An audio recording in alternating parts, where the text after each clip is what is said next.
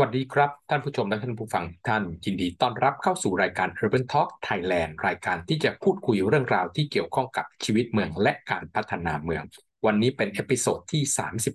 37 รถบรรทุกดินน้ำหนักเกินทำถนนพัง เกี่ยวข้องไหมกับผังเมือง ก็สองสามวันที่ผ่านมานะครับ ก็มีข่าวใหญ่นะครับว่ารถบรรทุกดิน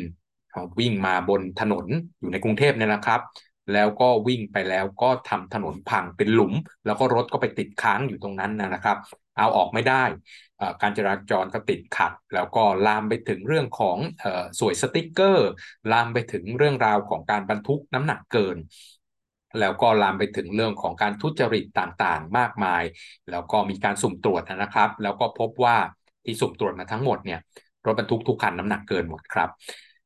คำถามที่ตามมาก็คือว่า เอ๊ะ แล้วต้นทางมันคืออะไร แน่นอนว่าต้องเข้าใจก่อนว่า การเกิดเหตุต่างๆ ทุกครั้งเนี่ยมันไม่ได้มีเหตุเดียวผลเดียวนะครับ มันมีหลายเหตุ แล้วก็มันออกมาเป็นผลเนี่ยเพราะว่าหลาย ๆ เหตุมันรวมๆกัน เราอาจจะเห็นมิติอันนึงอาจจะอาจจะบอกว่าเรื่องของการไม่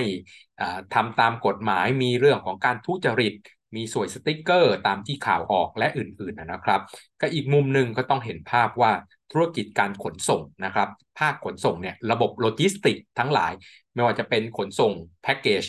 สินค้าต่างๆ ที่เราสั่งออนไลน์ หรือว่าการขนส่งขนาดใหญ่ เช่น การขนส่งสินค้าด้วยรถบรรทุกนะครับ การขนส่งด้วยเรือ การขนส่งด้วยเครื่องบินที่เป็น mass ใหญ่ทั้งหลายเนี่ยมันก็อยู่บนฐานของธุรกิจที่มีมาจิ้นหรือส่วนของกำไรเนี่ยต่ำมาก ราะว่าทุกคนไม่อยากจ่ายครับ หลักการก็คือว่าต้นทุนค่าขนส่งเนี่ยเป็นต้นทุนที่ไม่ก่อให้เกิดมูลค่าค่าเพิ่มกับตัวสินค้า เพราะว่าของที่ท่านส่งเนี่ยดินที่ท่านขนส่งเนี่ยไม่ว่าอยู่ที่ไหนมันก็คือดินเหมือนกันน่ะมีค่าเท่ากันน่ะแต่ว่าไอ้ที่ทำให้ราคามันต่างกันคือค่าขนส่ง ดังนั้น ทุกคนที่เป็นคนจำหน่ายสินค้าเนี่ยจะบีบค่าขนส่งให้ต่ำที่สุดที่จะเป็นไปได้ เพราะฉะนั้น สิ่งที่เป็นเรื่องของธุรกิจขนส่งทั้งหลายเนี่ยก็คือต้องเป็นรายใหญ่เท่านั้น เพราะว่ามีจำนวนมากพอที่จะสามารถอยู่ได้ด้วยกำไรต่ำมาบางมากครับ2%นี่ถือว่าเก่งมากแล้ว แล้วเราก็จะเห็นปัญหานะครับ ที่เพิ่งออกไปเมื่อ2อสาเดือนที่ผ่านมาก็คือ เรื่องของคนที่ส่งสินค้าทางระบบไปรษณีย์ต่างๆ ซื้อของอะไรและส่งมาเขาก็เป็นปัญหาครับว่า ส่วนต่างมันต่ำมากจนเขาต้องไปบีบบังคับนะพนักงานของเขาให้ทำงานเกินเวลาและอื่น แต่ว่ามันก็ย้อนกลับมาครับว่าผู้บริโภคเองเนี่ยวิ่งหาค่าขนส่งที่ต่ำที่สุด ดังนั้นใครทำค่าขนส่งได้ต่ำที่สุด ก็ซื้อคนนั้นเราจะเห็นนะครับ เราซื้อของทางออนไลน์เนี่ยเราก็วิ่งหาดูนะว่า อันไหนมีค่าขนส่งต่ำที่สุด เราก็เลือกอันนั้นโดยไม่สนใจครับ ว่าสวัสดิการสวัสดิภาพ หรือเขาจะขนส่งด้วยน้ำหนักเกินมากแค่ไหนก็ตามฉันไม่สนน่ะ ฉันสนว่าฉันจะได้ของจ่ายเงินออกไปในราคาถูกที่สุด อันนี้ก็ย้อนกลับมาทำร้ายตัวเราเองนะครับ แต่ว่าธุรกิจภาคขนส่งก็เป็นแบบนั้นแหละ มันก็คือแข่งกันด้วยราคาจริง ๆ แล้วก็นี่แหละครับ ก็คือเหตุอีกเหตุหนึ่งว่าจำเป็นต้องขนส่งเป็นจำนวนมากต่อครั้งจะผิดกฎหมายก็ต้องทำเพราะว่าไม่งั้นเนี่ยก็สู้ราคาไม่ไหว ลูกค้าก็ไม่ซื้อครับ ลูกค้าไม่สนใจครับว่าคุณจะขนส่งมาด้วยวิธีไหน ผิดกฎหมายยังไง ขอให้ฉันจ่ายถูกที่สุด เป็นพอ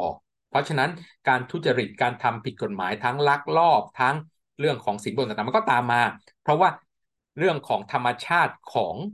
มนุษย์ที่อยากจ่ายถูกที่สุดแล้วค่าขนส่งมันไม่ได้ทำให้มูลค่า หรือคุณค่าของตัวสินค้า ดินอันนั้นน่ะมันเปลี่ยนไปแต่อย่างใดนะดังนั้นมันเป็นเรื่องปกติครับ หรือว่าในอีกมิติหนึ่งก็คือเรื่องของโครงการต่างๆ ที่เกิดขึ้นทำไมมันจึงสร้างกันไม่เสร็จสักที สร้างกันไม่จบไม่สิ้น แล้วทำไมต้องวิ่งเข้ามาในเขตชั้นในของเมืองทั้งที่ข้างในของเมืองมันควรจะสร้างเสร็จกันไปนานแล้วหรือเปล่า เพราะว่าเมืองควรจะพัฒนาจากชั้นในของเมืองออกไป นี่แหละครับ คือประเด็นเชิงผังเมือง ที่เกี่ยวข้องผมไม่ได้บอกว่าเป็น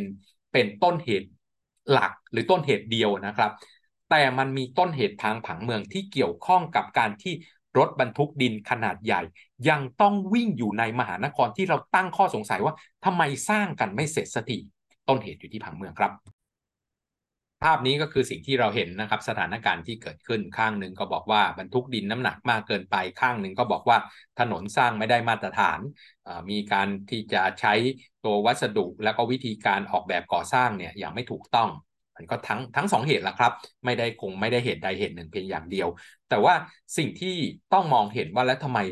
รถบรรทุกดินยังต้องวิ่งอยู่ในมหานครทั้งทั้งที่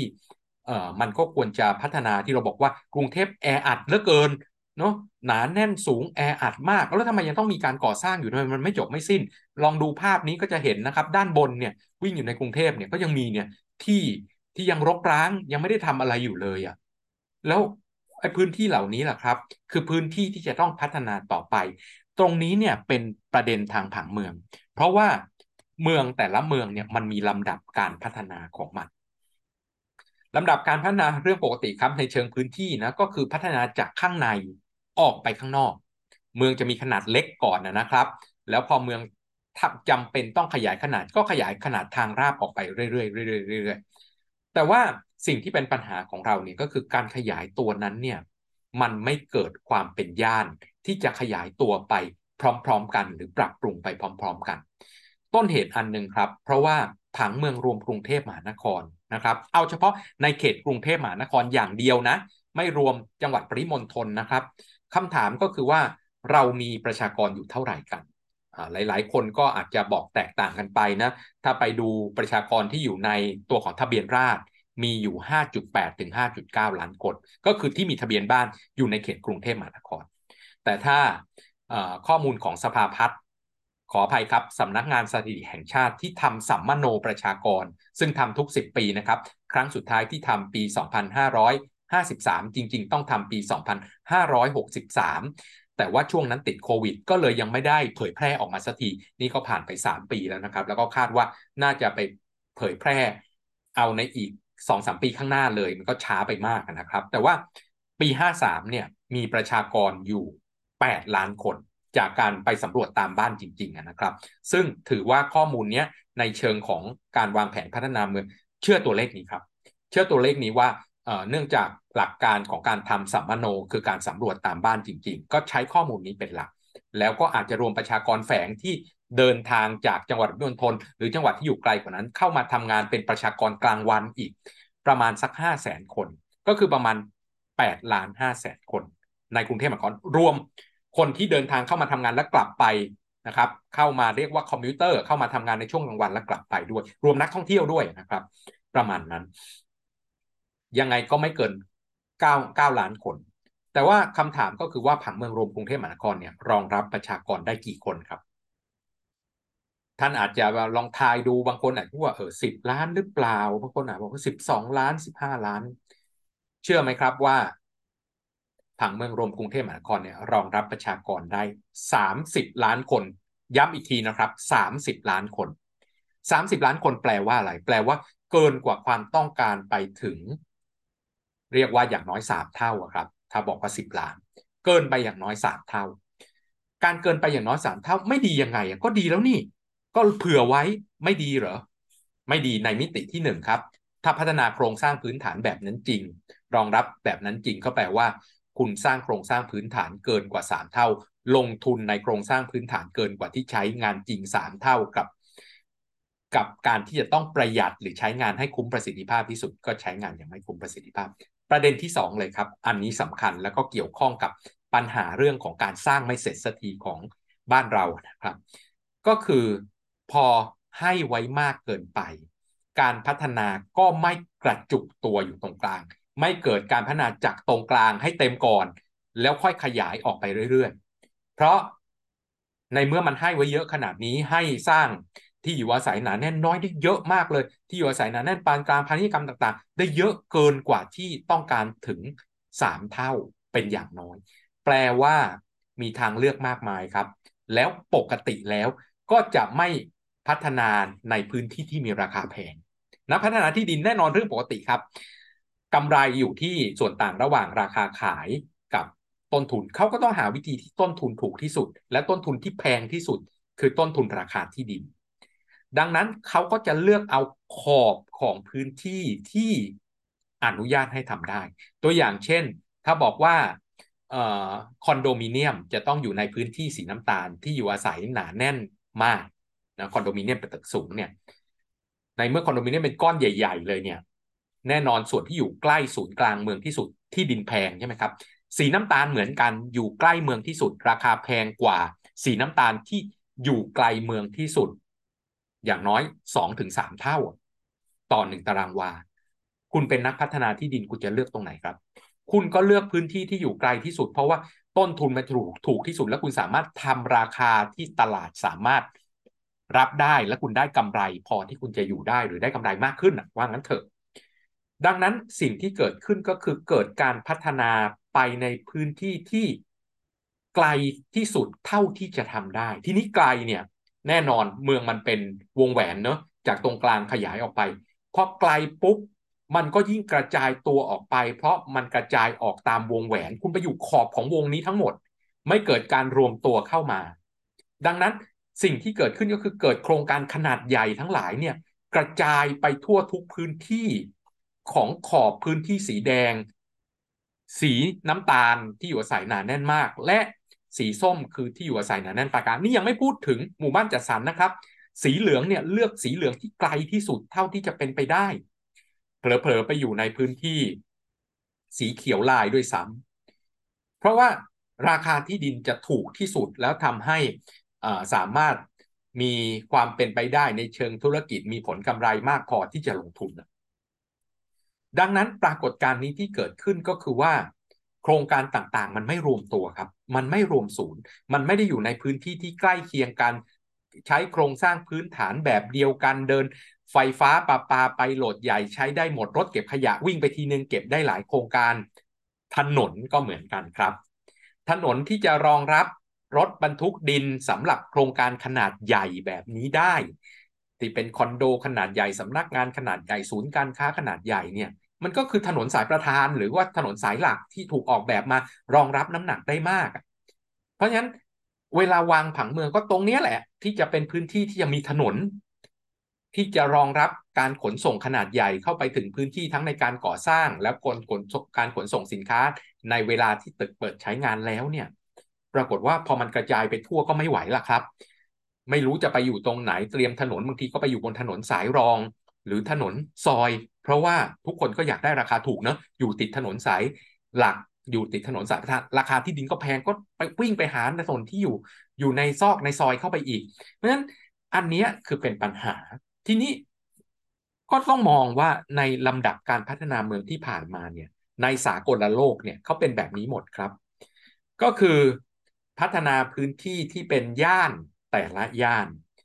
อย่างเช่น ย่านพาณิชยกรรมของเมืองนะครับ มันก็เปลี่ยนรูปร่างหน้าตาตั้งแต่เป็นตึกแถวเนาะค่อยเปลี่ยนเป็นตัวอาคารขนาดซักศูนย์การค้าแบบห้างไทยไดมารูนึกออกใช่ไหมครับแต่ไดมารูสองสามชั้นมีขนาดใหญ่ขึ้น บนถนนราชดำริแล้วก็เปลี่ยนมาเป็นศูนย์การค้าขนาดใหญ่ แต่ว่าในช่วงเวลาที่ผ่านมาของเราเนี่ยกลับไม่ได้เดินขั้นนั้น อย่างที่หนึ่งครับ เวลาที่วางแผนพัฒนาเมือง ปกติแล้วเวลาวางผังเมืองจะเอาขนาดประชากรเป็นตัวตั้ง ขนาดประชากรที่คาดการไว้ในอนาคต แล้วก็บวกประมาณ 20-30%เนี่ยเป็นตัวตั้ง เพราะฉะนั้น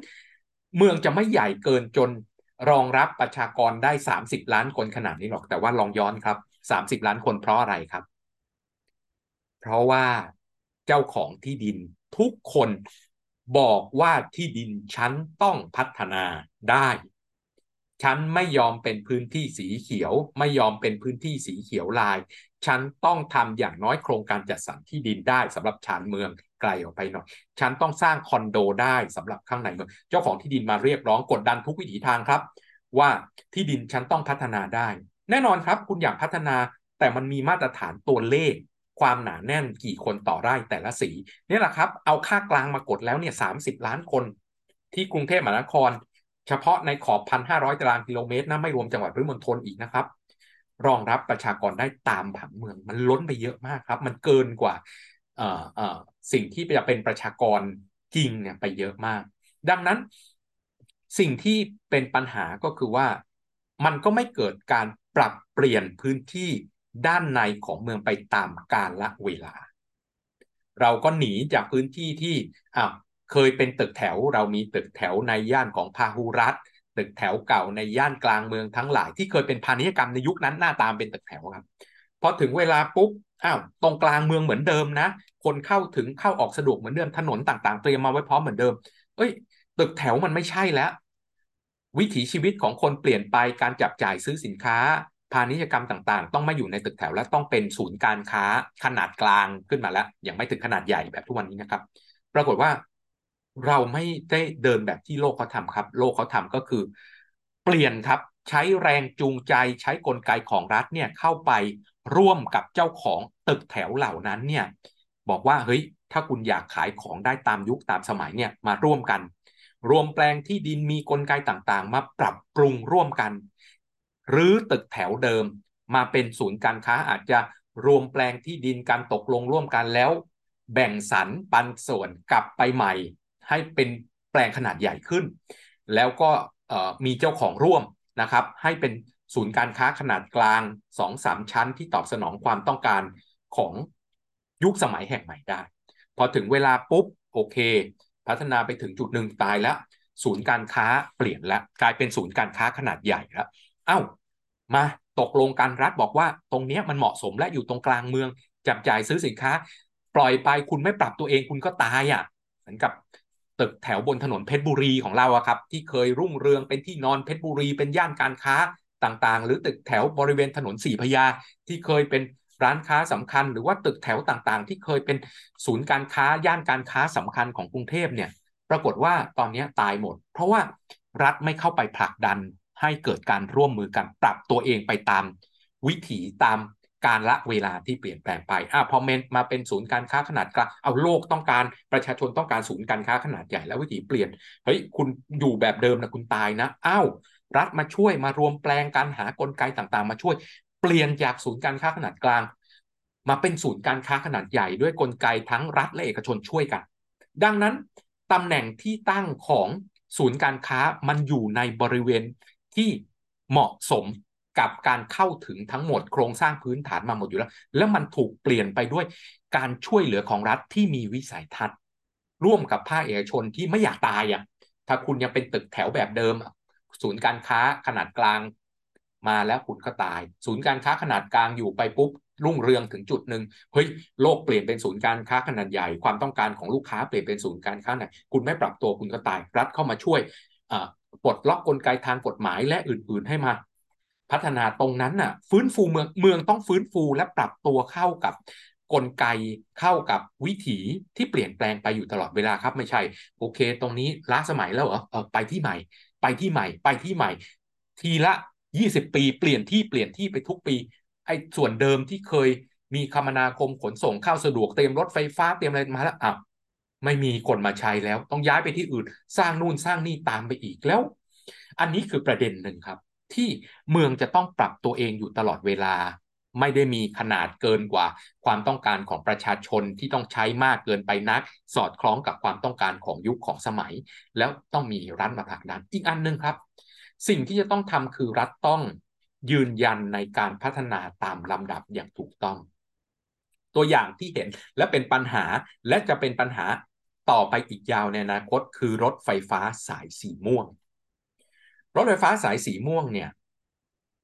ส่วนที่เป็นม่วงเหนือที่สร้างเสร็จแล้วเนี่ย ที่ใช้งานอยู่ทุกวันนี้